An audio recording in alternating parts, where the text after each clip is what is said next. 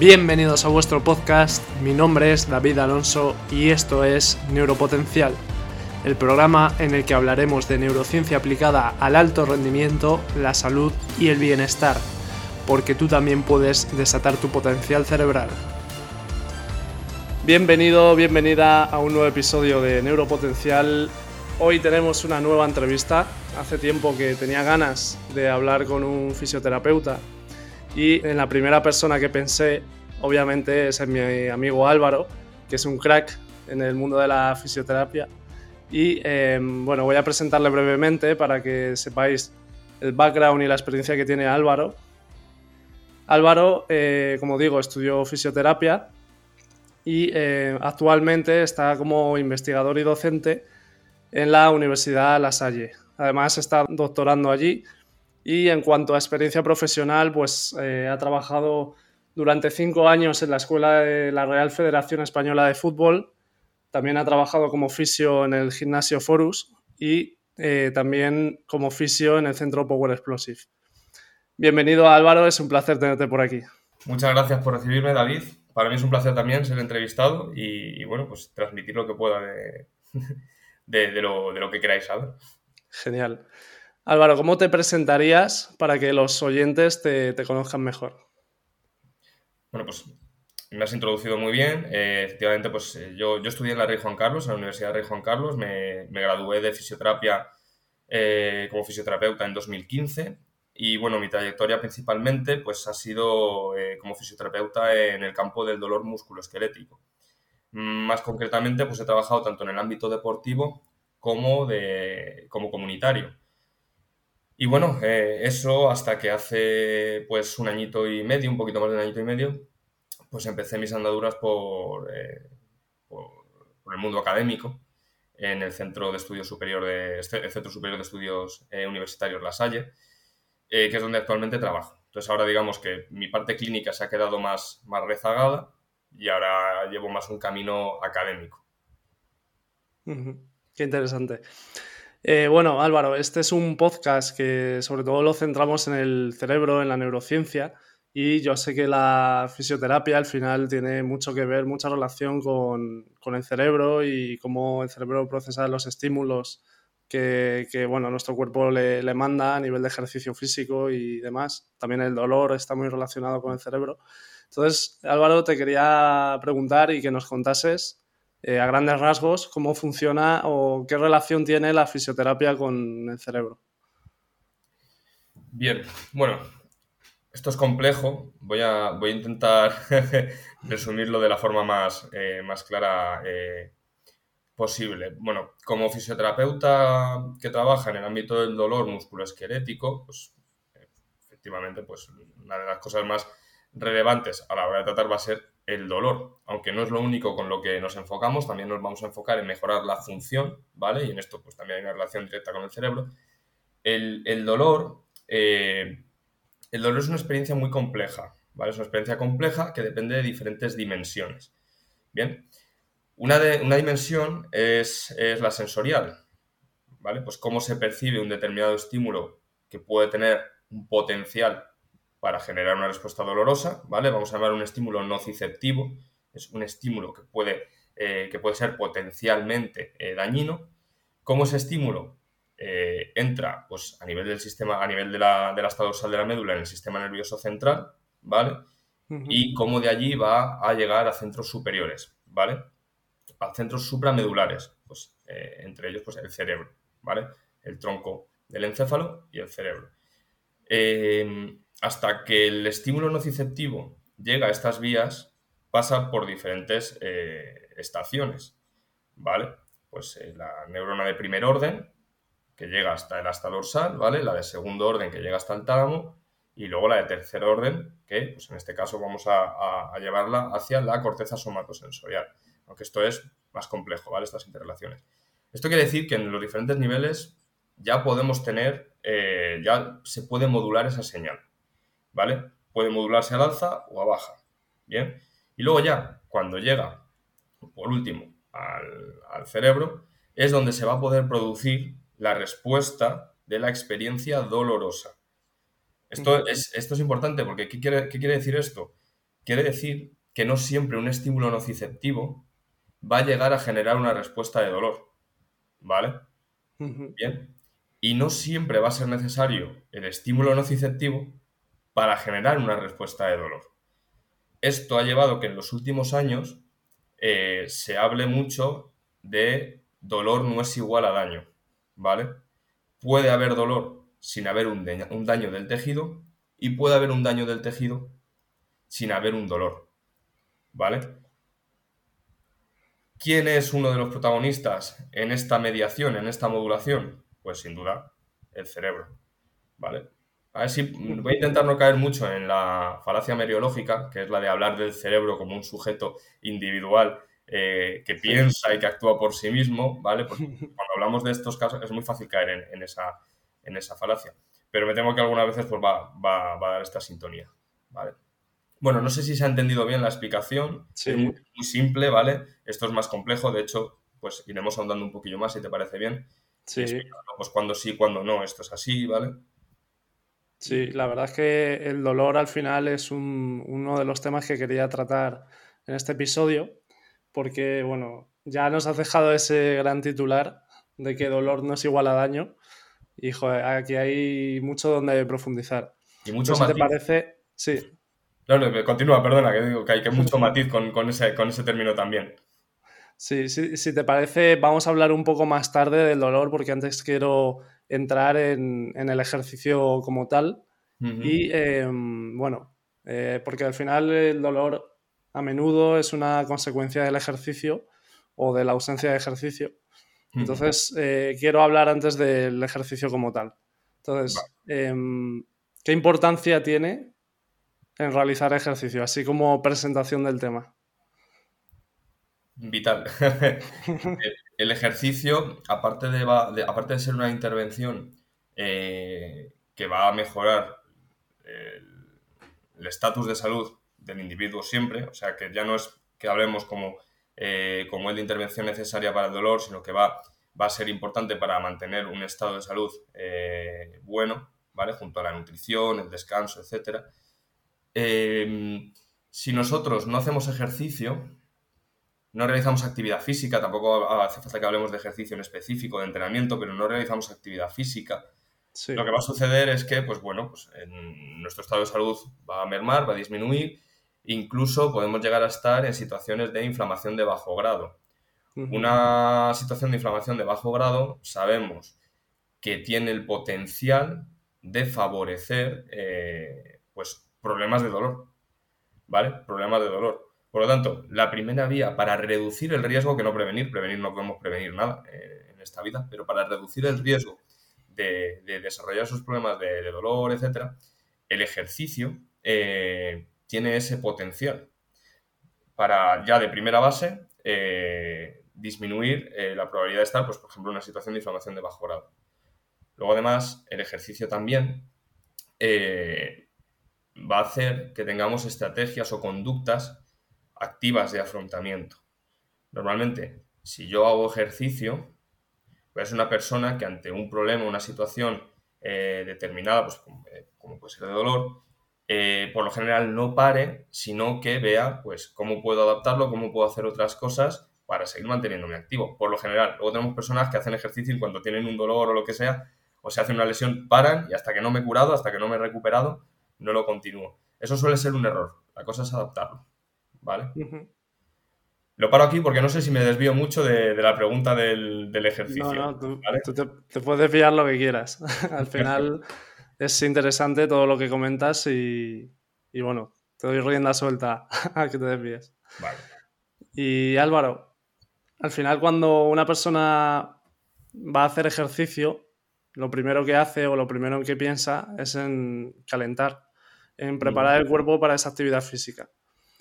¿Cómo, ves el tema del calentamiento? ¿Crees que es estrictamente necesario? ¿Crees que cómo debe ser el calentamiento? Vale. Bien.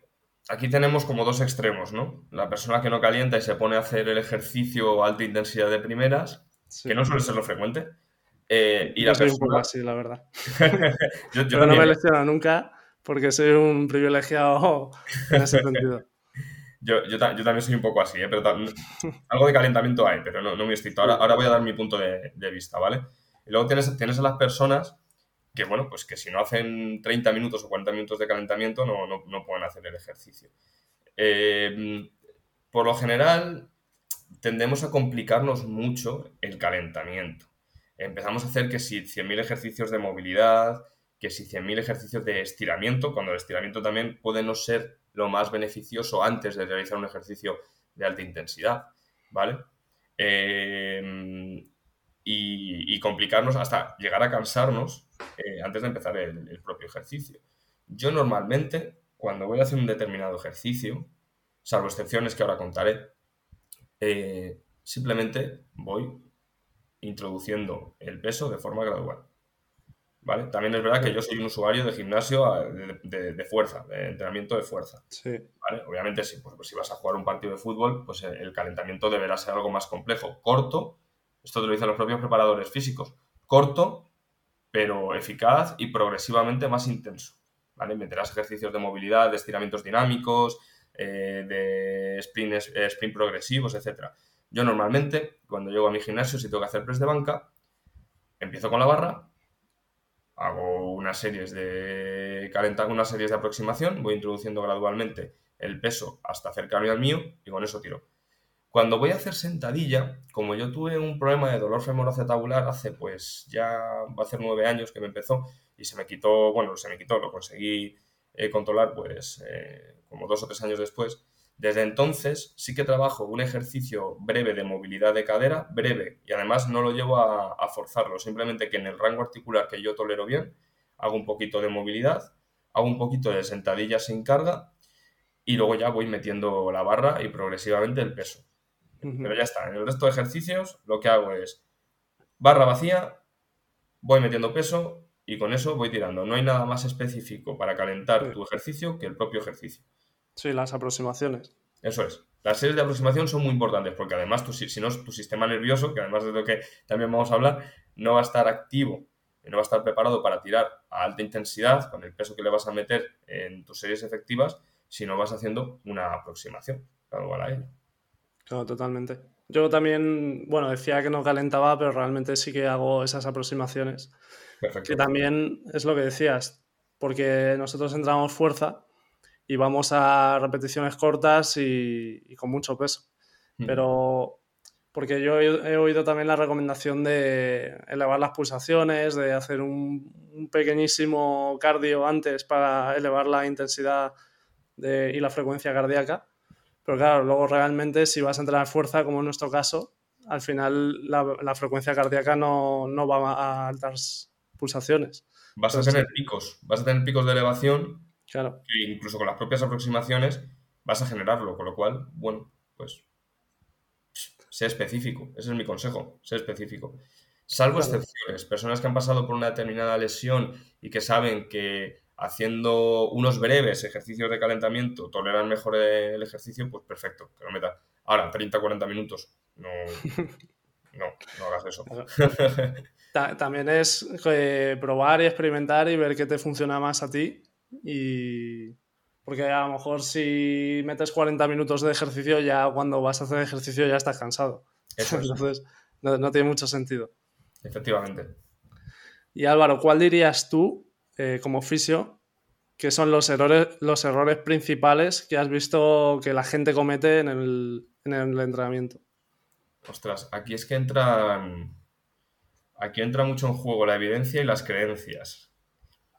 Vale, yo eh, en mis primeras andaduras, aparte de cometer yo errores, bueno, en mis primeras medias y últimas andaduras, que siempre cometemos errores y siempre aprendemos, eh, sí que era mucho más tajante con ciertos gestos que veía. Esto, esto ahora genera mucha polémica, ¿vale? Yo, yo tengo muy claro dónde estoy situado en, este, en esta forma de verlo. Eh, se, han establecido creencias en torno a cuáles son pues, las mejores ejecuciones, las ejecuciones más seguras de determinados ejercicios. Pero la realidad es que estas, estos ideales de ejecución de determinados ejercicios, la mayoría no están basados en la evidencia, sino en un análisis simplista hecho, ojo, ¿vale? Sí. Eh, la realidad es que luego es mucho más complejo. Por ejemplo, vamos a entrar fuerte, vamos a entrar pisando fuerte ya, con el tema del peso muerto y la espalda neutra. Siempre Sí. se ha dicho que si haces peso muerto, tienes que hacer todo lo posible por mantener una espalda neutra. Yo creo que esto además tú y yo ya lo hemos hablado en, Sí, sí, sí. en el gimnasio. Eh, tienes que mantener una espalda neutra eh, para evitar a toda costa lesiones, eh, lesiones lumbares, pues por ejemplo una, una hernia discal, ¿vale? Que si tú mantienes la espalda neutra, ese disco sufre menos eh, y, va a ser menos probable que te, que te hernies o que te hagas eh, cualquier, cualquier tipo de, lesión. Se hicieron estudios en los años 90 en torno a esto, pero esos estudios tienen unas limitaciones muy, muy importantes y que, y que impiden una extrapolación de los resultados que obtuvieron a, eh, a- a las recomendaciones que se dan, ¿vale?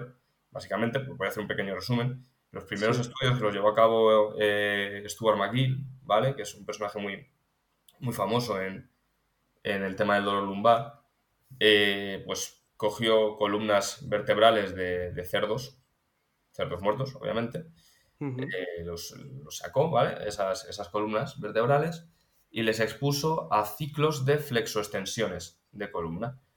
Entonces, esa, además, esa- esas columnas vertebrales, eh, pues en unos casos no llevaban ninguna carga axial, ¿vale? Y en otros casos se les ponía un poquito de carga axial. Y además se hacía ese movimiento de flexoextensión. Hasta que colapsaba eh, pues el disco, el disco intervertebral y generaba pues una hernia. ¿Vale? Y bueno, pues de ahí se estipuló que cuando tú llevas a flexión la columna, ¿vale? Aumentas eh, la tensión sobre la región posterior del disco intervertebral y con eso aumentas el riesgo de generar una hernia discal. Y que por lo tanto se debe evitar las posiciones eh, de flexión y extensión de la columna. Se debe estar, se debe trabajar en un rango neutro. Aquí tenemos un problema. No, aquí tenemos varios problemas. Bueno, para empezar, el cerdo es un animal que es cuadrúpedo, no es bípedo, con lo cual su columna no está adaptado a la carga axial. Eh, dos, son columnas de un animal muerto, por lo tanto, sus tejidos tienen incapacidad para adaptarse al estímulo que le estás dando. Es exactamente igual que si cojo eh, un pollo muerto y empiezo a hacerle flexoextensiones de cadera hasta que me cargo su cápsula articular. Pues, Es lógico. Pero eso no quiere decir que yo no deba hacer flexoextensiones de cadera. ¿vale? Lo que pasa es que se lo estoy haciendo a, a, pues, un ser inerte, un ser que está muerto y que sus tejidos no tienen capacidad para adaptarse al estímulo. ¿Vale? Y, y bueno, eso eh, pues, le tienes que sumar que además eh, lo estás extrapolando al ser humano. Des- desde un modelo eh, de animal muerto a un ser humano. Esto es, esto es una limitación bastante importante. Luego salieron estudios, más adelante salieron estudios biomecánicos con modelos pues, eh, de predicción por ordenador, etc. Y se ha visto que a priori no hay gran diferencia entre la posición de flexión neutra y extensión en las cargas generadas sobre el disco. Por lo tanto, no sabemos a día de hoy bien si influye esa posición de la columna para eh, aumentar el riesgo de eh, una hernia discal. Y a esto tenemos que sumarle otra cosa. Y es que, a pesar de, de ver personas que bajan con una columna muy neutra y decimos, ah, pues parece que va con una columna muy neutra, baja muy bien, baja muy recto, tenemos estudios también que demuestran que es imposible evitar una flexión de columna en los movimientos de sentadilla y peso muerto. Incluso cuando ves una persona con la espalda muy recta, se está generando una flexión bastante grande de la columna. ¿Vale? No llega a sus rangos, no tiene por qué llegar a sus rangos más extremos de, de 50 grados de flexión, pero sí, está en un, en un rango amplio de flexión. Es imposible evitarla. Por lo tanto, si algo es imposible de evitar, eh, no vamos a ser tan, tan críticos con ello. Yo creo que hay que individualizarlo mucho.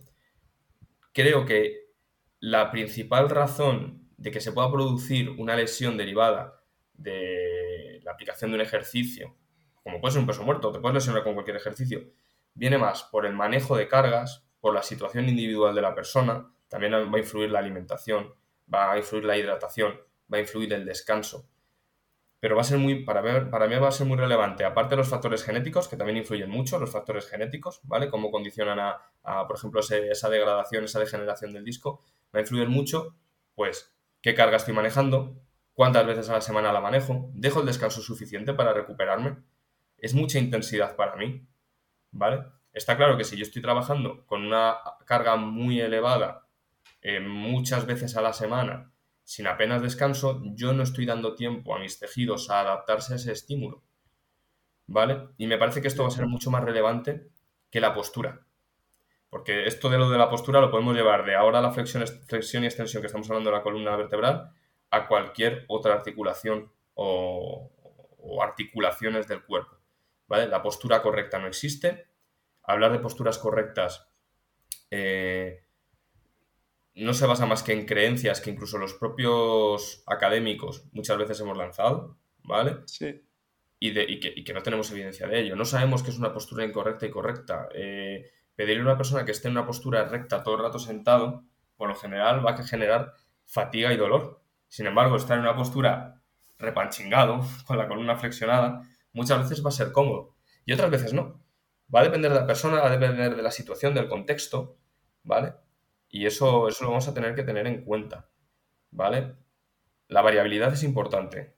Hablar de posturas de forma estricta, tienes que estar en esta postura, tienes que hacer el ejercicio de esta forma, eh, si sales de este esquema te vas a lesionar. Aparte de generar nocebos, aparte de generar ya un miedo en la persona, una predisposición a, a ver el ejercicio como algo lesivo, ¿vale? Aparte de ello, va a disminuir la variabilidad de movimiento del individuo y disminuir la variabilidad de movimiento puede ser un factor que aumente el riesgo de lesión. Si yo siempre me muevo de una forma, yo estoy expresando los tejidos siempre de una misma forma. No estoy dando descanso y trabajo. No estoy repartiendo descanso y trabajo. ¿Vale?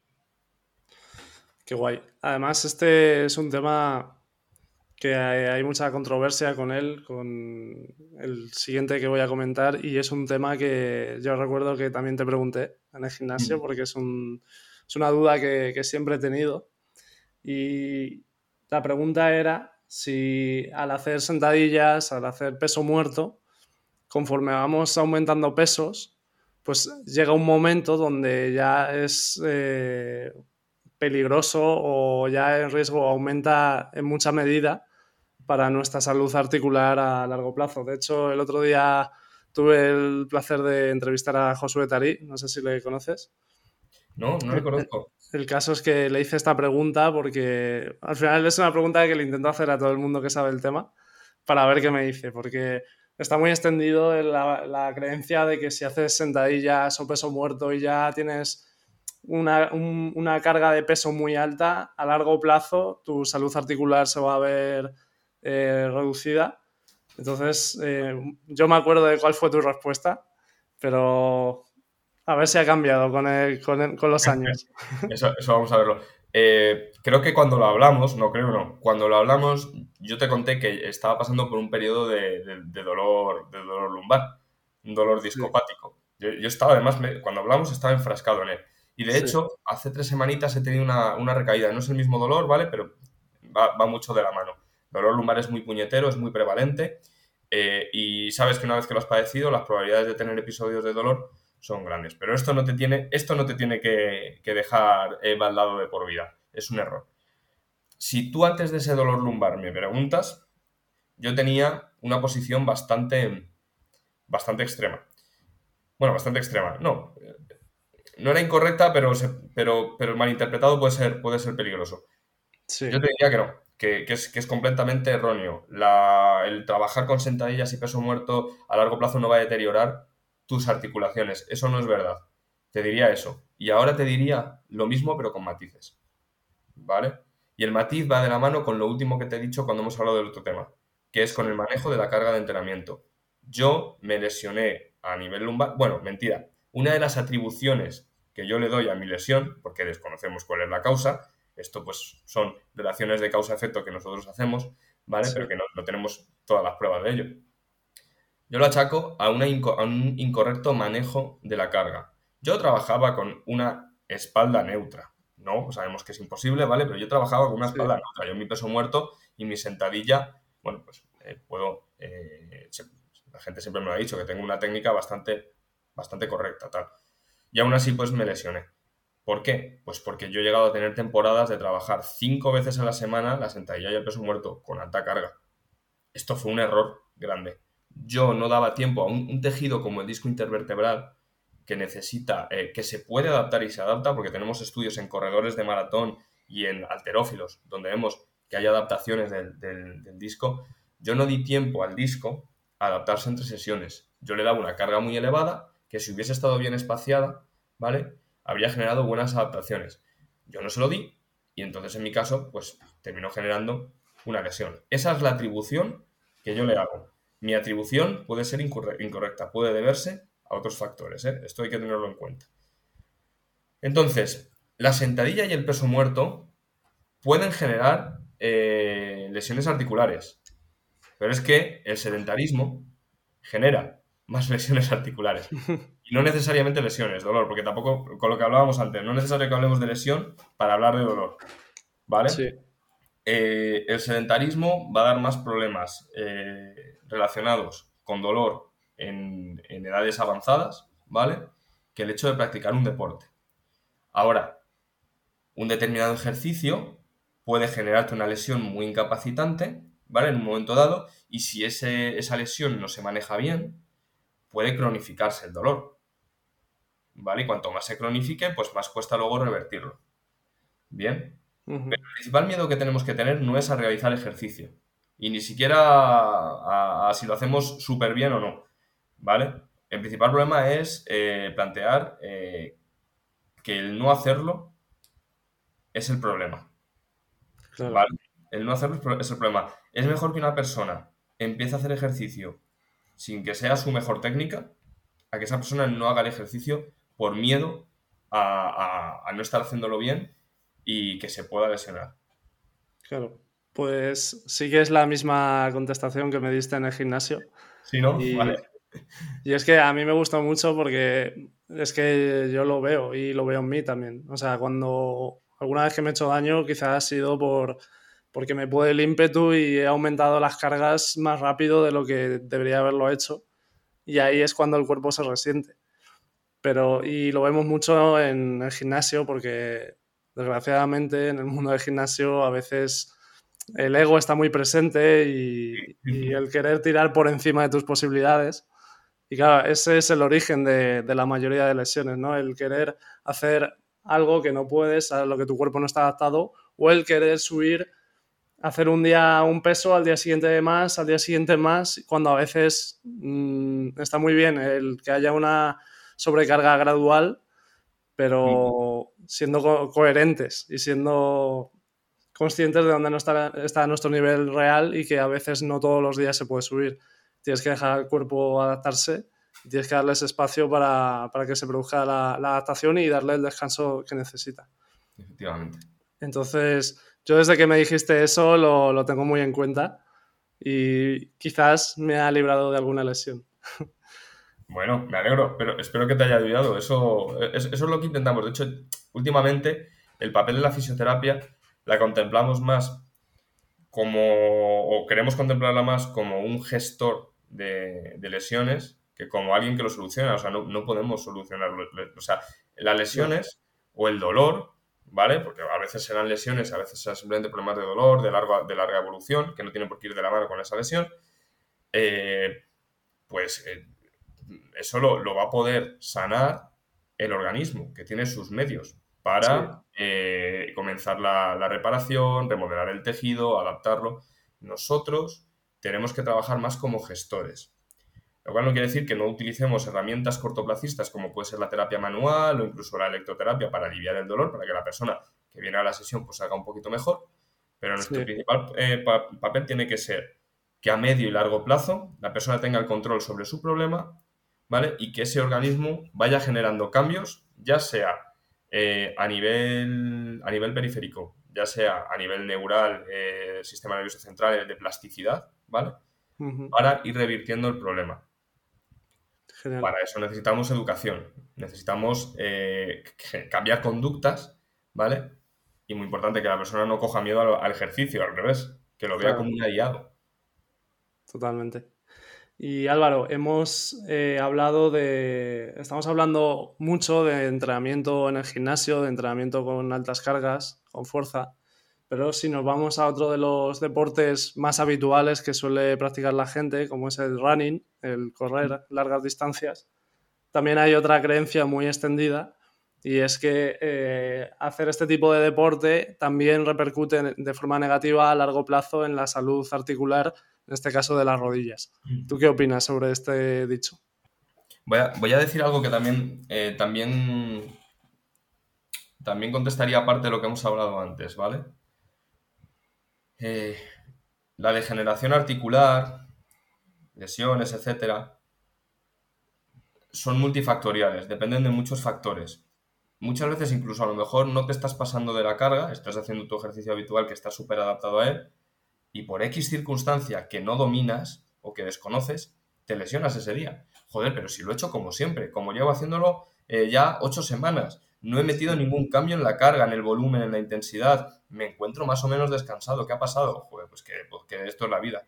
Que hay una, hay una interrelación entre tantos factores, unos que conocemos, otros que controlamos, otros que desconocemos y otros que no controlamos, ¿vale? Y que se entremezclan a su vez, eh, pues que no, por eso no podemos hablar de prevención, es imposible. Muchas veces vas a hacerlo bien, estás haciéndolo con la correcta técnica, con tu carga adecuada, y bueno, pues eh, como dicen los anglosajones, shit happens, o sea, ocurren estas mierdas, es lo que hay, ¿vale?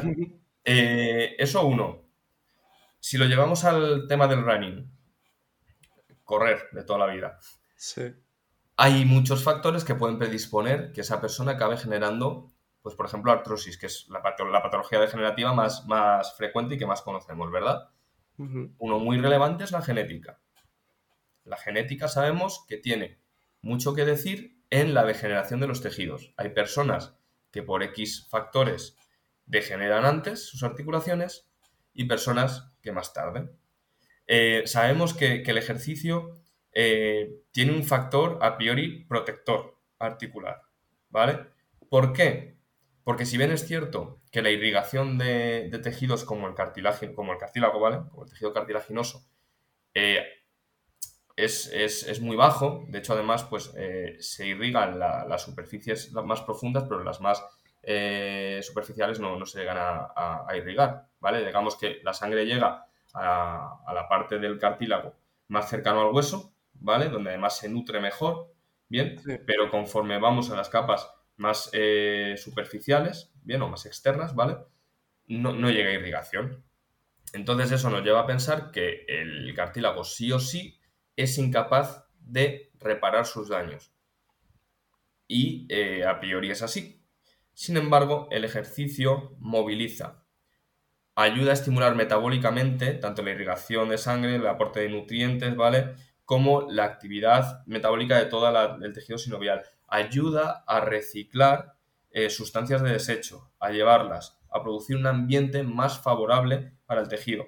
Porque, por ejemplo, eh, en lugar de pensar en la artrosis como un problema de uso y desgaste, yo lo uso, rozo y desgasto, no, funciona así, ¿vale? Tengo que pensarlo más como una articulación en la que se van generando un, determinado daño eh, metabólico, sustancias de desecho que se acumulan, eh, como las metaloproteasas, etcétera, y todo eso degrada. Pero el ejercicio lava esas sustancias. El ejercicio moviliza, irriga, elimina sustancias de desecho y trae nutrientes. Y ese estatus hace que el cartílago sufra menos. ¿Vale? Por lo tanto, uno, factor genético eh, de patologías degenerativas articulares tienen un gran peso. Dos, el ejercicio a priori es un aliado. ¿Vale? Tres, el problema que podemos tener es que en determinados casos sí que un ejercicio excesivo, prolongado durante muchos años, mucho tiempo, ¿vale? O sea, sí puede favorecer que en determinadas, en determinadas personas sí se aumente este desgaste. Pues, por ejemplo, si el estrés oxidativo que está generando en esa articulación es muy alto, ¿vale?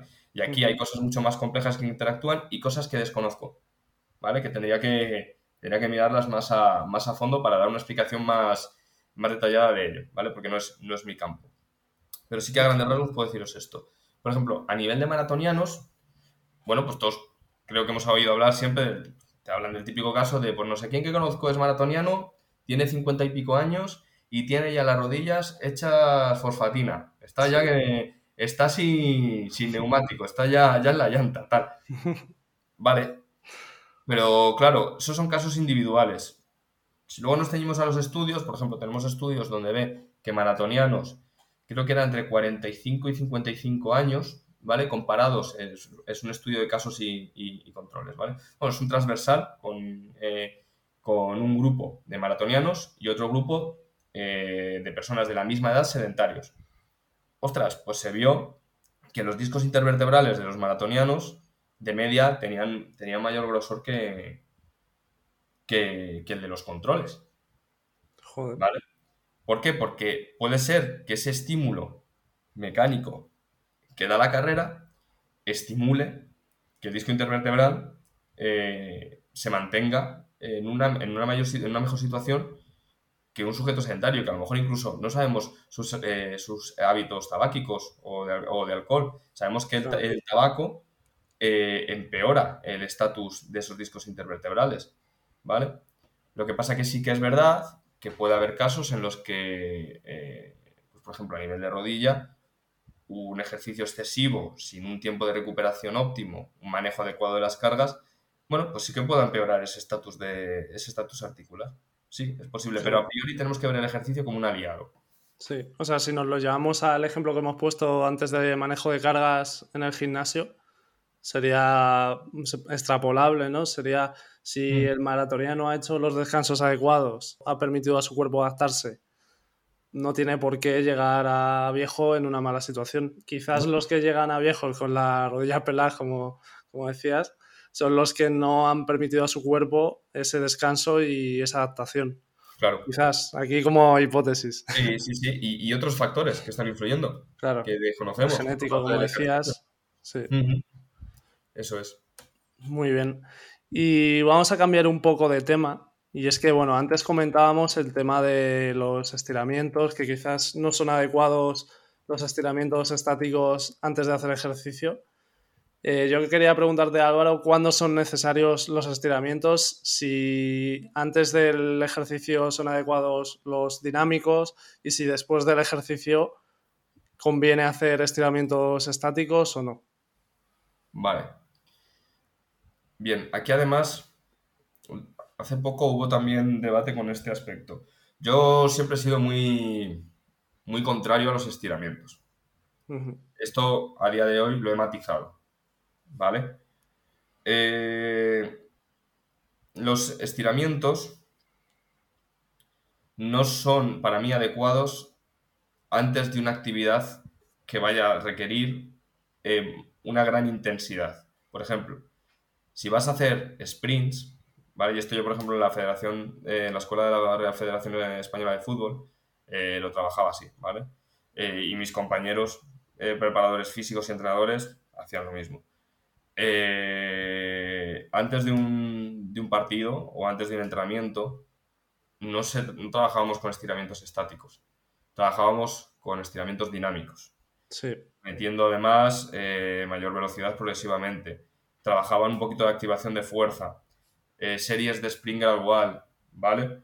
la cosa es ir poniendo a tono todo el organismo para llevar a cabo pues, esos gestos explosivos. Bien, cuando yo hago un estiramiento estático prolongado, lo que por lo general estoy generando es, por un lado, eh, una relajación, ¿vale? Yo estiro y se produce una inhibición de la actividad tónica de ese músculo, ¿vale? Se relaja, ¿bien? Algo que creo que no hace falta que explique que no, no, es lo mejor antes de una actividad, de una actividad intensa. Y luego también es verdad que esa sensación de poder alcanzar mayor longitud, pues eh, mayor, mayor eh, flexibilidad, pues puede ir también de la mano de una mayor tolerancia al estiramiento. Yo estiro, genero una acomodación, ¿vale? Que por procesos, eh, por procesos neurales, ¿bien? Y esto me permite estirar más. No porque esté generando un elongamiento del músculo progresivo y además que va a perdurar en el tiempo, eso, eso no va a pasar sino porque, bueno, relajo el músculo, pero luego aparte también genero una acomodación. Eso yo creo que suena mucho mejor si quiero relajar. Esto, esto parece que a priori es más aconsejable si quiero estirar para relajar y estar pues más cómodo, más no si voy a desempeñar una actividad física de alta intensidad donde además necesito rigidez muscular. Yo para transmitir bien las fuerzas eh, durante un sprint necesito unos isquiosurales que transmitan bien esa fuerza, que sean rígidos, porque si no van a tener que trabajar mucho más en contracción para poder transmitir la fuerza. ¿Vale? Luego, una vez que has acabado el ejercicio, ¿recomendaría el, eh, los estiramientos estáticos? Vale, aquí se habló hace ya unos años de que, claro, si yo he hecho un trabajo, por ejemplo, en gimnasio, he hecho un trabajo muy intenso de fuerza donde he generado un daño muscular, ¿vale? Que sabemos que es media, pero no es necesario eh, por sí solo para generar eh, adaptaciones de hipertrofia, ¿vale? De fuerza. si yo me pongo a estirar muy intenso, puedo aumentar este daño muscular. Esto se ha hablado que puede dar también un estímulo añadido para mejorar eh, la fuerza y, la hipertrofia, pero que también puede sobrepasar el daño muscular que soy capaz de recuperar y con ello pues generar lo que se suele llamar un sobreentrenamiento. ¿Vale? Sí. Yo creo que es muy difícil que un estiramiento estático llegue a generar el mismo eh, daño muscular que un trabajo intenso con cargas. Pero es verdad que ambos se sustentan en dos bases eh, muy similares, que es eh, la mecanotransducción, la puesta en tensión de ese tejido y esa tensión que se transmite a nivel de las células musculares van a, generar una, una respuesta de adaptación. Yo mi consejo sería, si cuando has acabado el entrenamiento de hacer los estiramientos te encuentras mejor y, te, y los disfrutas y te relajas y a nivel eh, emocional te vienen bien, hazlos. Si no, pues haz como yo, no lo hagas. yo lo que nunca haría sería perder una hora de, tiempo de entrenamiento en estiramientos estáticos. Eso desde luego yo no lo haría. Yo, yo la verdad es que tampoco los hago. Y muy relacionado con el tema este de los estiramientos está el tema de la flexibilidad y en cuanto a flexibilidad yo creo que nuestra mayor carencia a nivel de sociedad es eh, la flexibilidad de isquiotibiales o por lo menos la mía lo es. La mía también. Y, quería preguntarte, Álvaro, si esto que se dice siempre de no, es que yo tengo los isquios acortados, ¿esto es real? ¿Es un mito? Cuéntanos. Esa es una muy buena pregunta. Voy a beber agua antes de responderla. Vas pensando mientras. Mm. Yo tengo unos isquios acortados en teoría. ¿Vale? El problema está en que, los que lo que causa este acortamiento de isquios no son mis isquios. Es la puesta en tensión del nervio ciático. Es otra variable que hay que tener en cuenta. ¿Vale? De hecho, muchas veces eh, cuando la gente pues mm, no conoce bien la anatomía, tal, pues porque no la ha estudiado como la hemos podido estudiar nosotros, dicen voy a hacer un estiramiento de isquios. Y lo que hacen es rodilla extendida por completo, bajan a muerte y claro, notan el estiramiento por toda la pierna, de, o sea, desde glúteo hasta el talón. No estás estirando el isquio ahí. Lo que estás estirando es tu nervio ciático. Estás poniendo en tensión tu nervio ciático. Y los isquios claro, el, tejido, el tejido neural, cuando lo tensamos, normalmente lo que ocurre es que su, su epineuro, endoneuro, todas las vainas que lo recubren, ¿vale? Y lo protegen, eh, durante ese estiramiento pueden producir la oclusión de los vasos que lo irrigan. Esto va a generar isquemia, va a disminuir el aporte de oxígeno y de nutrientes al tejido neural y todos sabemos lo que pasa cuando a una neurona le falta oxígeno. No, no, no aguanta mucho. No aguanta mucho. Entonces, ¿qué ocurre? Se va a producir un dolor isquémico, por lo general. Y los isquios van a recibir orden de contraerse con el objetivo de proteger a ese nervio ciático. Muchas veces esa tensión que notábamos que pues no, no es otra cosa que unos isquios intentando proteger un nervio ciático que en un determinado caso no soporta esa tensión mecánica. Hay variabilidad entre sujetos. Hay sujetos que su nervio ciático tendrá mayor traslación, se podrá deslizar más en, los planos y entonces pues llega, tocan con las palmas de las manos el, suelo y no tienen problemas y otros que no. En otros casos, ¿qué pasará? En otros casos, pues sí que eh, habrá un acortamiento eh, real de isquios, ¿vale? No pasa nada. Es, también esto es algo muy individual y muy poco modificable. Tiene un factor genético muy determinante. Hay gente que somos troncos, nosotros, ¿vale? Tenemos mucha rigidez a nivel muscular. Cuidado que esto también puede ser una ventaja eh, para determinados deportes, ¿vale? los de potencia, ¿no? Efectivamente. Aunque es verdad que tú puedes tener flexibilidad y rigidez, ¿eh? Pero por lo general, los sujetos que son muy rígidos, transmitimos muy bien la fuerza, ¿vale? Pero claro, ¿a costa de qué? Pues de que contamos con una, mala flexibilidad, ¿vale? Y los sujetos muy flexibles, pues muchas veces tienen, eh, tienen em, em, cambios, em, diferencias en el tipo de colágeno, ¿vale? Que conforma sus tendones, ligamentos, etcétera, y eso les permite, pues, una mayor eh, flexibilidad. Y también es muy poco modificable, aunque hagan entrenamiento que mejoren su rigidez, pues no, van, no van a cortar mucho. ¿Vale? Isquios acortados, pasa, pero muchas veces lo que pasa también es que esos isquios están intentando proteger un nervio ciático que no, que, no, tolera más, más carga. Luego esto también podemos discutir si es necesaria esa flexibilidad o no. Y esto va a tener un gran depende. Va a depender del contexto deportivo. Yo no necesito unos isquios flexibles. Yo no necesito tocar con, la, con las manos el suelo. Y mucho menos con las palmas. Porque lo que hago en mi día a día, ¿vale? No lo requiere. Pero si alguien hace danza, por ejemplo, sí. O si hace taekwondo, pues sí. Muchos, como han empezado desde pequeños, han generado adaptaciones muy tempranas y, y lo tienen. Y como siguen haciéndolo, lo mantienen. Otros, como además cuentan con una predisposición genética, pues, pues perfecto, ahí lo llevan y otros pues no, pues pues somos robustos y ya con 30 años que tengo, pues no voy a, voy, a poder modificarlo muy poquito. La flexibilidad eh, tiene, se puede modificar siempre algo, el ejercicio de fuerza de hecho puede ayudar a modificarlo, ¿vale? Trabajo excéntrico sabemos que, puede ayudar a, mejorarlo, pero tiene, tiene, un tope, tiene un tope grande y luego además inevitablemente con la edad eh, va, va reduciendo, va reduciendo porque nuestros tejidos se van volviendo más rígidos ¿vale?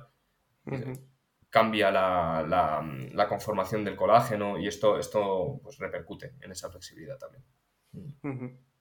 Vamos con otro tema que también es eh, muy hablado en el tema del entrenamiento y es la aplicación de frío y de calor. ¿En qué contextos, Álvaro, crees que es eh, positivo la aplicación de frío y en qué contextos crees que es positivo la aplicación de calor? Hablamos en el contexto de entrenamiento, no de lesión. Bueno, me puedes dar los dos contextos si quieres. Los dos. Vale. Los dos matices. Vale, bien, aquí hay que ordenar bien las, hay que ordenar bien las cosas en la, en, la cabeza, ¿vale? Voy a empezar por el entrenamiento, porque además también es algo que genera mucha controversia. Los baños de hielo se pusieron muy de moda. Sí. Muy de moda. Hace ya como 15 o 20 años empezaron eh, y hasta ahora, yo creo que ahora han tenido un bajón, por lo que vamos a hablar, ¿vale? Eh, se usaban mucho. Y la hipótesis por la que se usaban es, bueno, pues yo he hecho un entrenamiento intenso o he hecho un partido, imagínate, eh, o un entrenamiento muy intenso, he generado mucho daño muscular, eso genera inflamación, entonces si yo me meto en una cubeta de hielo o a una baja temperatura, reduzco esa inflamación y entonces pues disminuyo el riesgo de lesión, mejoro la recuperación, etcétera vale, es que tenemos un, tenemos un problema y es que si yo he generado daño muscular, el primer mediador para la recuperación, ¿vale? Va a ser precisamente esa inflamación. Yo genero inflamación en un primer estadio, ¿vale? Para que pues, el sistema inmunitario empiece a trabajar. Uno, en la destrucción del tejido dañado, ¿vale? Sí. Dos, en adaptar el entorno para que luego empiece ya, tres, lo que es la reparación. ¿vale? La reparación. Si yo corto esa inflamación, puedo estar eh, repercutiendo negativamente en las adaptaciones fisiológicas. Por ejemplo, a día de hoy, no, y por lo último que he leído, no es recomendable eh, prescribir em, baños eh, en agua helada, ¿vale? En agua fría, como recuperación después de un entrenamiento de fuerza porque puede empeorar las adaptaciones eh, tanto de fuerza como de hipertrofia. Puede adaptarlas. Igual que se hacía con los antiinflamatorios no esteroideos, con el ibuprofeno.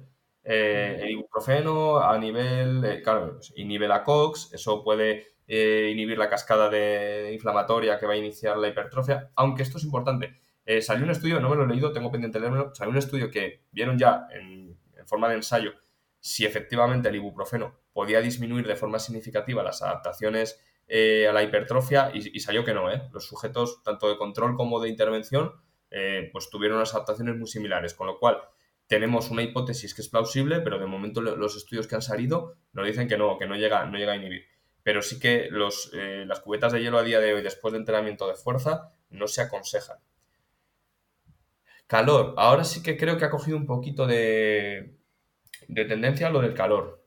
Y creo que va un poquito por la línea de mejorar la irrigación, el aporte sanguíneo, ¿vale? La oxigenación de los tejidos y con ello iniciar eh, una, un proceso de recuperación y reparación. Yo, sinceramente, creo que el cuerpo hace las cosas muy bien. Frío, un frío un poquito marcado no va, no va a hacer un estropicio. Un calor un poquito marcado tampoco va a hacer un estropicio muy, un frío sistémico muy marcado o un calor muy elevado puede ser contraproducente. Yo creo que puede ser contraproducente para las adaptaciones al entrenamiento. ¿eh? Yo no lo aplicaría. Yo creo que ya nuestro cuerpo cuenta con... Y ahora para las lesiones te voy a decir prácticamente lo mismo. Creo que ya nuestro cuerpo cuenta con buenos medios, ¿vale? Para iniciar los procesos de reparación y no necesita que nosotros intentemos hacer atajos que además, pues de momento la evidencia científica nos dice que no, no, no tienen un peso eh, significativo. A nivel de lesión, yo por lo general, cuando por ejemplo pues, eh, un paciente se hacía un esguince de forma aguda, sí solía prescribir hielo, ¿vale?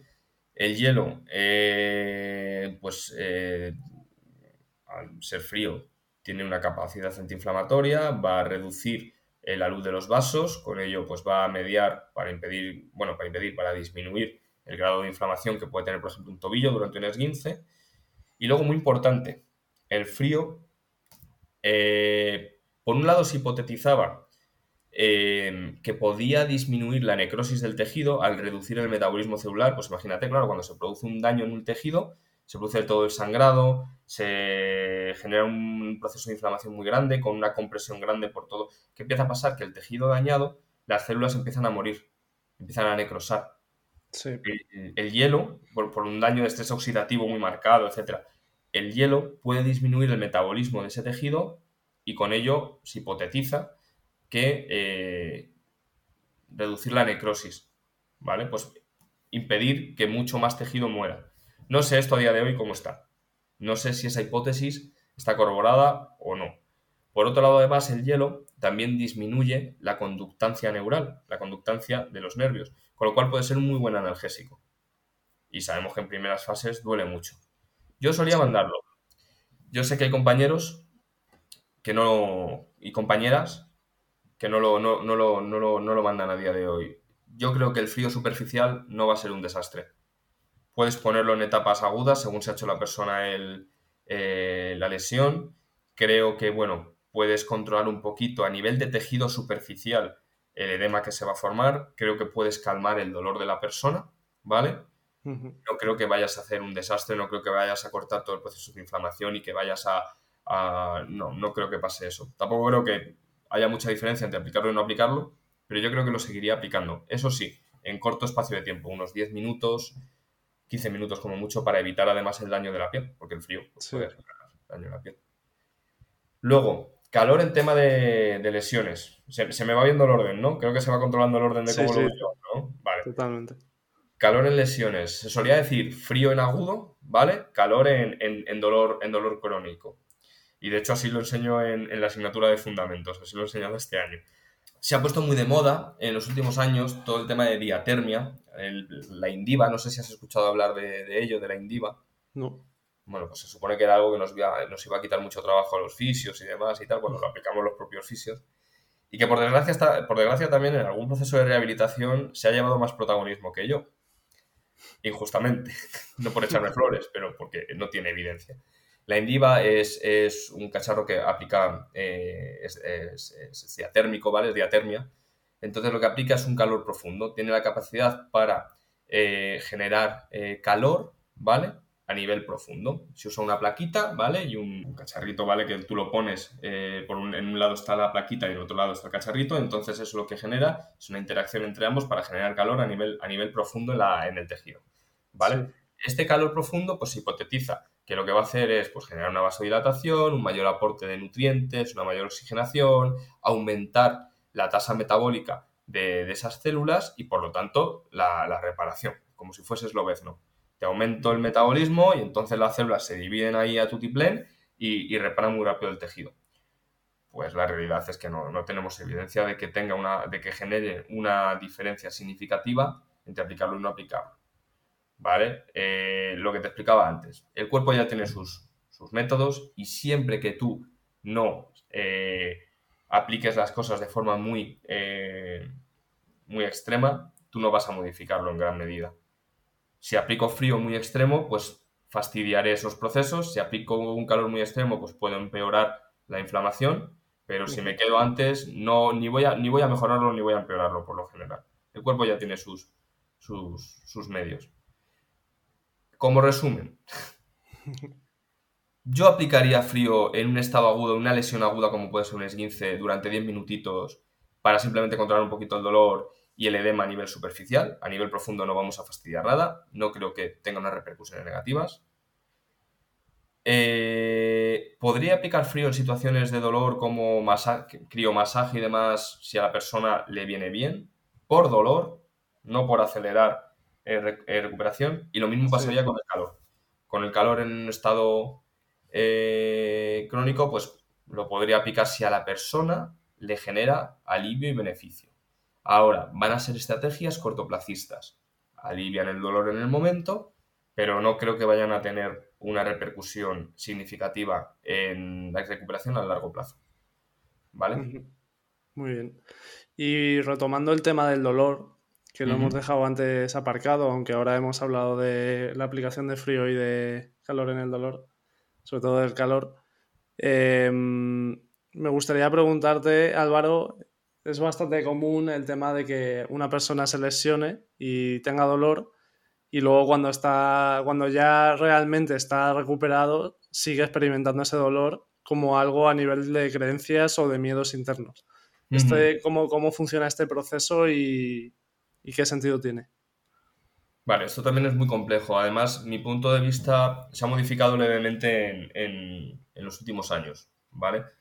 Digamos que también dentro de lo que es, eh, bueno, por la fisioterapia, la medicina, etcétera, pues pasamos por tendencias, ¿vale? Todos los profesionales eh, pasamos por diferentes tendencias en, todos los ámbitos.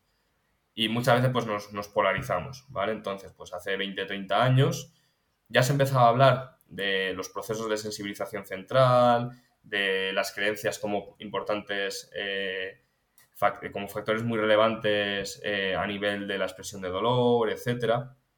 Pero teníamos todavía una visión general dentro de la profesión muy patoanatómica, dentro del modelo biomédico. Y explico esto de la forma más sencilla posible.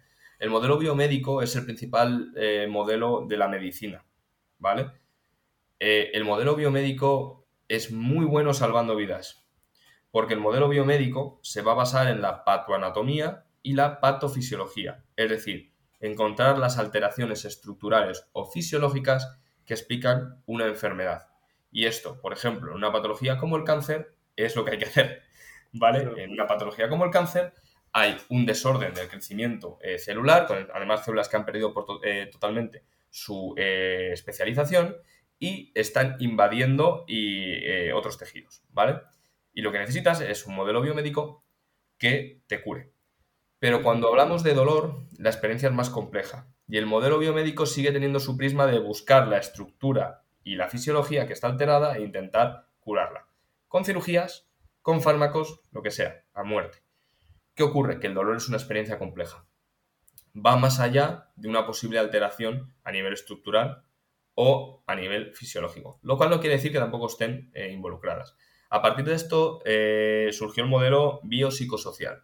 Entonces, el modelo biopsicosocial lo que intento es integrar la parte biomédica, ¿vale? Pues la alteración biológica, ¿vale? Y los factores psicosociales, factores psicológicos, como pueden ser creencias y conductas que sabemos que son negativas para el paciente, y sociales, como son los factores sociales determinantes. Muy relevante el estatus socioeconómico, ¿vale? Partir de un estatus socioeconómico bajo, sabemos que tiene un peor pronóstico para prácticamente todas las enfermedades.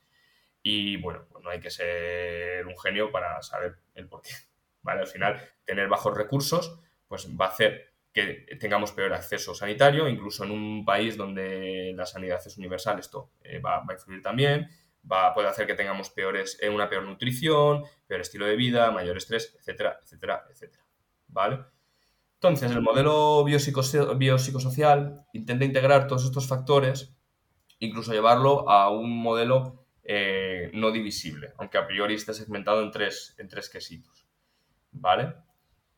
Eh, en muchas ocasiones, lo que va a pasar es que el peso de estos factores se va, a cambiar según el problema. Entonces, en muchas ocasiones, el dolor sí va a tener un factor biológico muy determinante.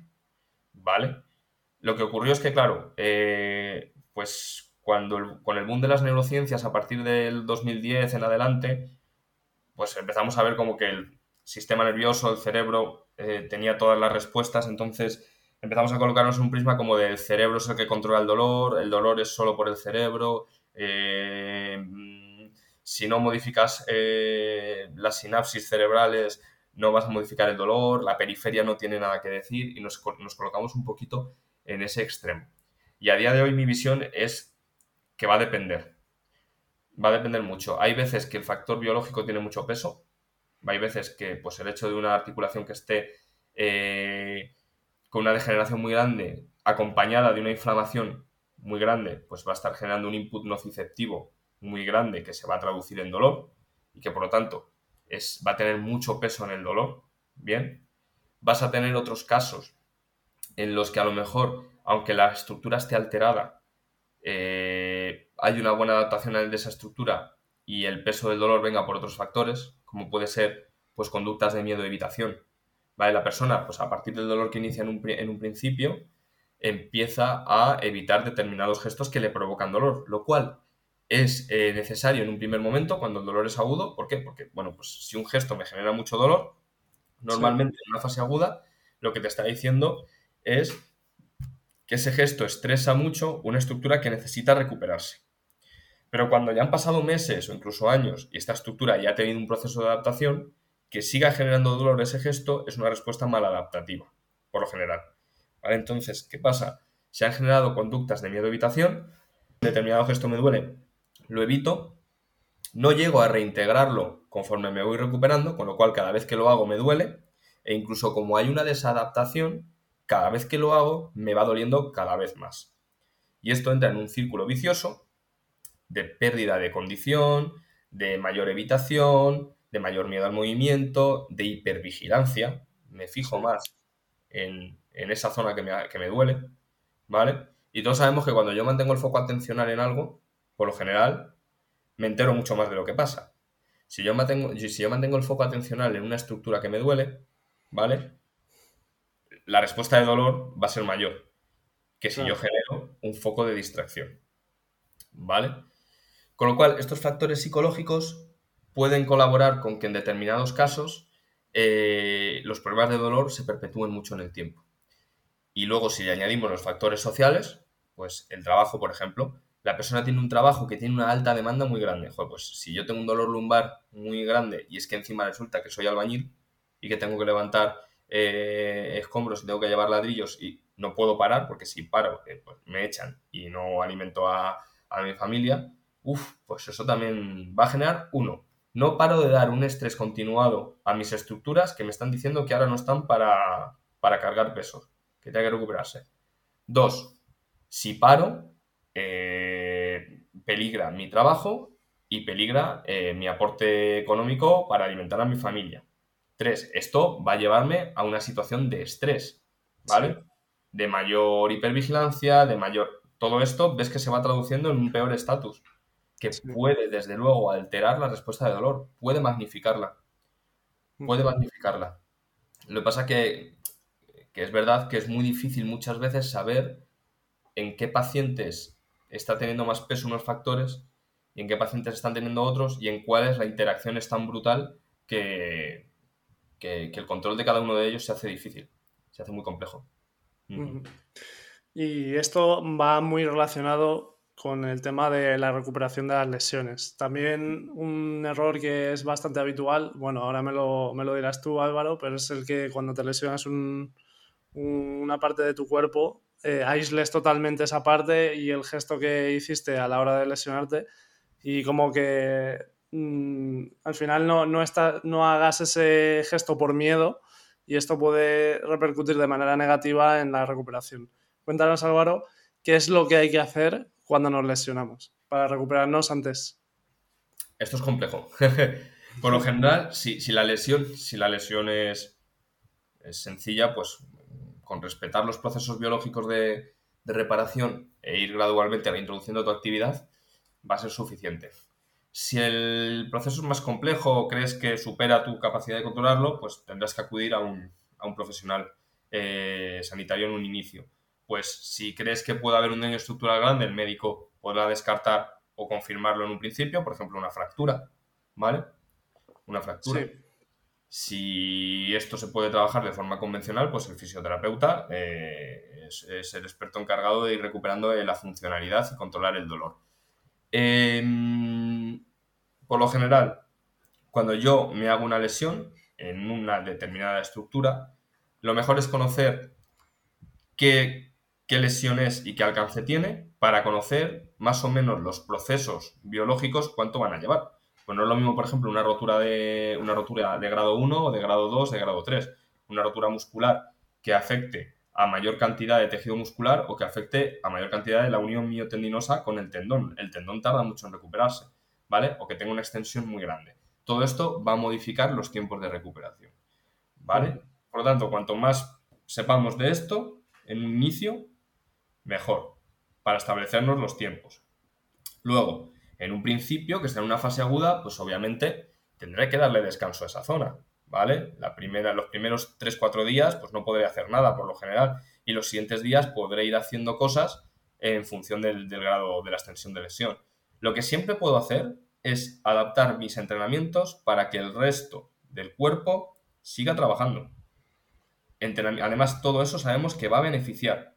Por ejemplo, el entrenamiento contralateral ¿vale? Es decir, yo me lesiono eh, la pierna derecha y entreno con la izquierda, sabemos que tiene eh, un efecto cruzado a nivel de, del cerebro, ¿vale? De tal forma que va a beneficiar también al lado contralateral, al lado que se ha lesionado. Yo entreno con el lado izquierdo y voy a perder menos fuerza en el lado derecho, porque voy a mantener vías neurales activas de ese lado. ¿Vale? Muy importante. Y esto está demostrado, ¿eh? Esto se ha visto. Sí. Y menor, menor pérdida de masa muscular también, ¿no? Efectivamente.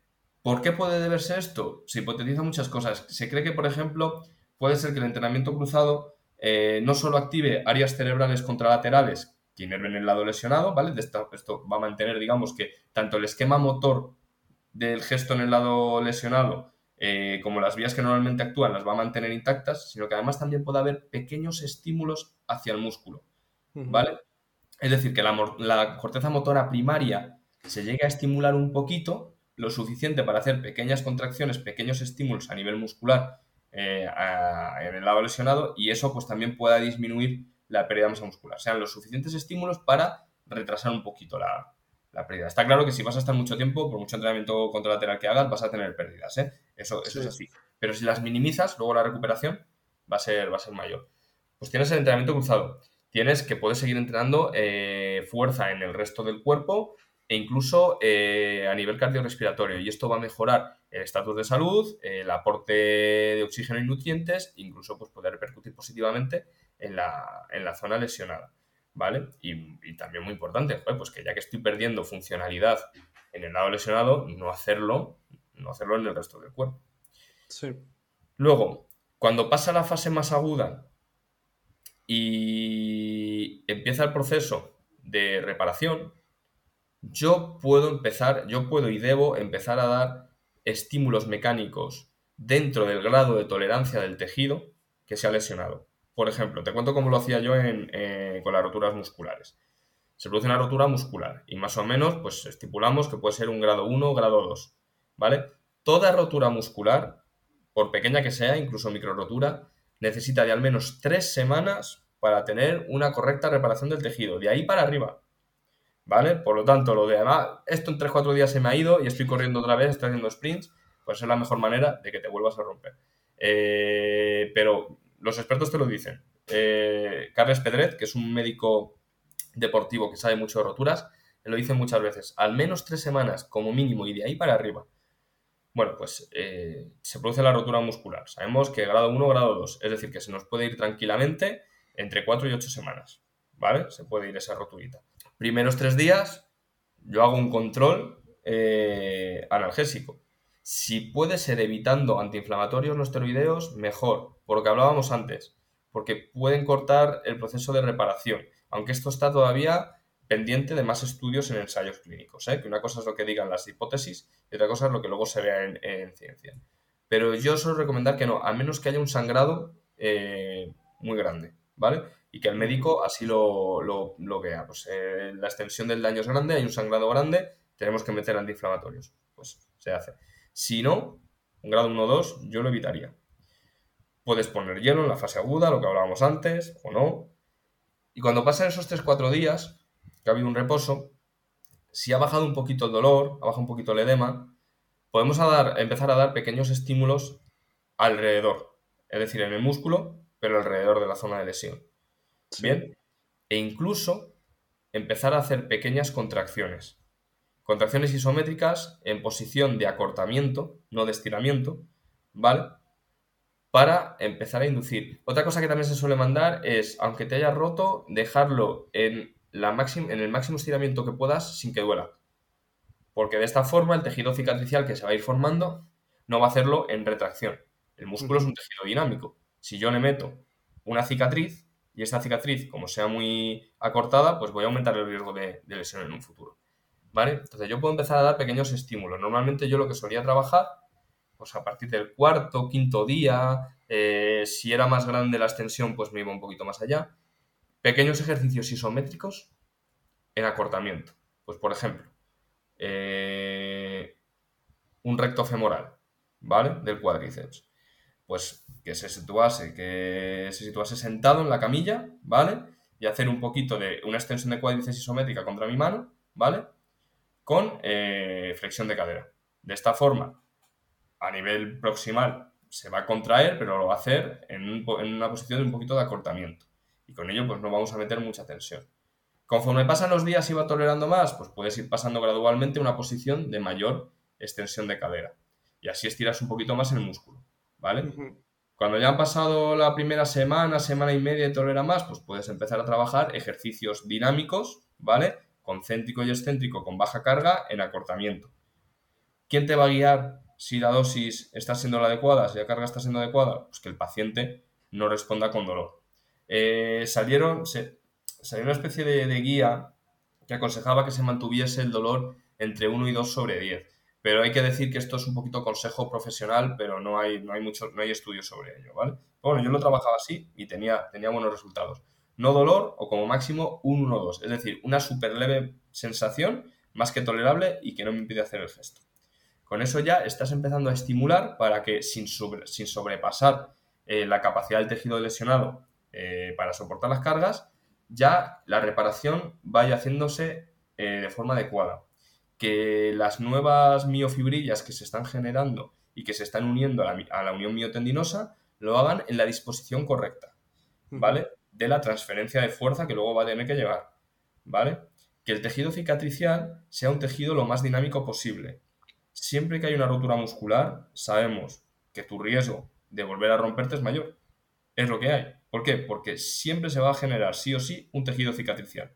Cuanto más extenso y rígido sea este tejido, peor, más riesgo vas a tener. Por lo tanto, desde el principio debemos ya empezar a trabajar con pequeños estímulos que vayan a favorecer que este tejido cicatricial se haga dinámico. Lo que tú no puedes hacer es, pues me tiro, me has dicho 4 o 8 semanas de hasta que, se eh, hasta que se repare, pues 4 o 8 semanas que no voy a hacer nada. No, esto va a ser un problema.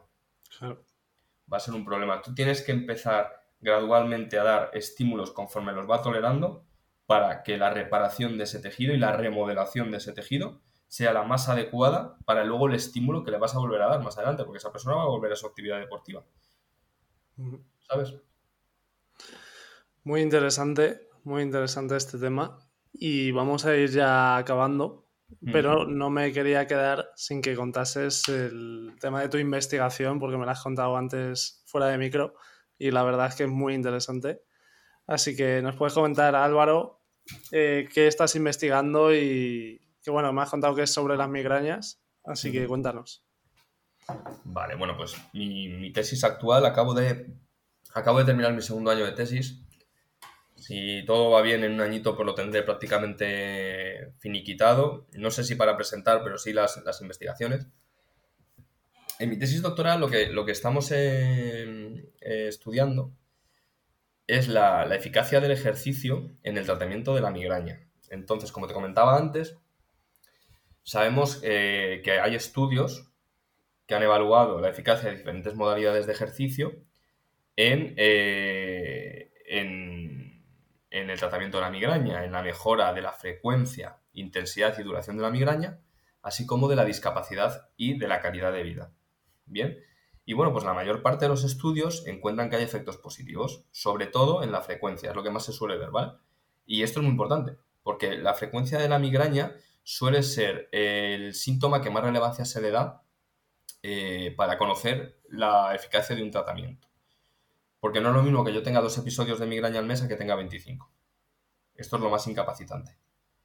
¿Vale? Luego, inevitablemente, la migraña pues, se suele, se suele eh, se suele caracterizar porque la intensidad del dolor es de moderada a severa. Bueno, pues si tú disminuyes la intensidad del dolor, también va a, estar, va, a ser bueno. Pero normalmente lo que más relevancia se da es a la frecuencia. Y bueno, ¿qué llevamos hecho hasta, hecho hasta ahora? Pues llevamos tres estudios publicados, bueno, uno, dos, y uno del otro se va a publicar la semana que viene, en teoría nos ha dicho la revista. Y el más relevante que llevamos hasta ahora es la guía de práctica clínica. Esta guía de práctica clínica la publicamos pues hace ya tres semanitas nos la publicaron en una revista importante, The Journal of Headache Campaign, es, es una muy buena revista. Eh, y en ella, ¿qué vimos? En este, en este trabajo, ¿qué vimos? Pues eh, lo que hicimos fue clasificar las diferentes modalidades de ejercicio en grados de recomendación según eh, la evidencia. Y básicamente lo que se ha visto hasta ahora, por el número de estudios que tenemos, es que el ejercicio cardiorrespiratorio, y más concretamente el ejercicio cardiorrespiratorio de intensidad moderada, ¿vale? Aplicado de forma continua, eh, y el yoga, son eh, los ejercicios que con un mayor grado de recomendación eh, son eficaces para el tratamiento de la migraña. Con un grado de recomendación B. El más alto es A, luego va B, luego va C y luego D, ¿vale? Entonces, esto fue una sorpresa porque lo del yoga no nos lo esperábamos. Empezamos a hacer pues, la, la revisión sistemática, ¿vale? De todos los estudios que tenemos y tal. Y bueno, lo del ejercicio aeróbico ya lo sabíamos porque hay revisiones sistemáticas previas, pero es que el yoga eh, también ha demostrado una eficacia con estudios además buenos. ¿eh? eh por lo general lo que suele suceder es que con los estudios de ejercicio y de fisioterapia el riesgo de sesgo es muy elevado. ¿vale? Suelen tener una mala calidad metodológica y un riesgo de sesgo elevado porque hay muchas cosas que se hacen pues, con un bajo presupuesto eh, o que no se puede cegar al paciente. Por ejemplo, con, el ejercicio tú no puedes cegar al paciente. No es un fármaco al que le puedas dar el placebo y el fármaco real al otro grupo y tú les tienes cegados. No saben, no saben lo que reciben. Tú no puedes hacer eso con el ejercicio. La persona sabe si está haciendo ejercicio o no lo está haciendo. ¿Vale? Entonces, pues bueno, tenemos que partir de esa base. Pero partiendo de esa base, eh, varios, varios estudios de yoga tenían una buena calidad metodológica y estaban bastante bien. Y resulta pues que parece que tiene, que tiene eficacia. Y bueno, pues es que si le quitamos todos los elementos Fumanchu, esto que tiene el yoga, espirituales y demás, más allá de eso, al final es, actividad física, es ejercicio. Ejercicio que además contempla tanto eh, ejercicios isométricos como de fuerza eh, dinámicos, como relajación, con control de la respiración, que sabemos que también puede influir en, el dolor, eh, como pues un aspecto también eh, social al hacerlo en grupo, ¿vale? Todo esto va a repercutir en que el yoga pues, pueda ser una buena alternativa eh, para el paciente que le guste a la hora de hacer, de hacer ejercicio. Y bueno, luego que tenemos, tenemos más modalidades que hemos estudiado, pero que principalmente por el número de estudios bajo que tienen y por el alto riesgo de sesgo que tienen, pues tienen menos recomendación. Por ejemplo, nos ha salido que el ejercicio aeróbico, el ejercicio cardiorrespiratorio de alta intensidad, puede ser beneficioso para la migraña. Pero aquí, ¿qué pasa? Que nosotros le damos un matiz y decimos que cuidado. Porque, uno, son pocos estudios los que lo han, los que lo han evaluado. Dos, tiene una calidad metodológica y un riesgo de sesgo eh, preocupantes. Y luego tres, aunque pueda ser verdad que haya pacientes de, migraña que se beneficien eh, de alta intensidad, por lo general de primeras no va a ser recomendable introducirlo. Un paciente de migraña con una condición física muy baja, precisamente por la migraña, tú le intentas meter ejercicio de alta intensidad de primeras y uno, no es lo mejor para su salud porque está desacondicionado. Dos, puede evocarle la migraña si tiene malas, eh, malas experiencias con, con, el ejercicio de alta intensidad. Si es posible que si un paciente de migraña empieza haciendo un ejercicio cardiorrespiratorio de moderada intensidad, va progresando y va mejorando y le, y le hace un buen efecto, ostras, pues a lo mejor en un futuro le metes alta intensidad y le va bien. Pero de primeras yo no lo aconsejaría. No de momento con la evidencia que tenemos y bueno, pues eh, teniendo en cuenta que hay que, hay que aplicar también eh, por la experiencia clínica y la experiencia del paciente a la hora de, aplicar los tratamientos. ¿Qué más se vio? Eh, pues se vio el ejercicio, el ejercicio de fuerza, solo, tiene, solo hay un estudio a día de hoy, por lo tanto no podemos darle una gran recomendación. Pues este estudio además tiene, tiene, tiene una baja calidad metodológica. yo creo que lo que va a pasar es que poco a poco irán saliendo más estudios de, más modalidades, entre ellas fuerza. Y vamos a ver que no hay gran diferencia entre unas y otras. Yo creo, aunque sea mi, aunque sea mi, campo de estudio, el ver pues, el ejercicio, qué eficacia tiene, qué modalidades son más, más eficaces, yo creo que conforme salgan más eh, modalidades, lo que vamos a ver es que no hay gran diferencia entre ellos, que va a depender mucho de las experiencias del paciente con ese ejercicio y, que lo que más le guste al paciente y lo mejor se adapte a él es lo que más le va a beneficiar. Además, el ejercicio se debe, se debe prescribir como un aliado con el tratamiento farmacológico e incluso que nos ayude a depender menos de él para reducir pues, los efectos adversos que puede tener el uso continuado de fármacos contra la migraña. ¿Vale? Y de momento eso es lo que llevamos. Tenemos pendiente otros tres estudios que uno está ya casi hecho y espero subirlo ahora en julio a revista.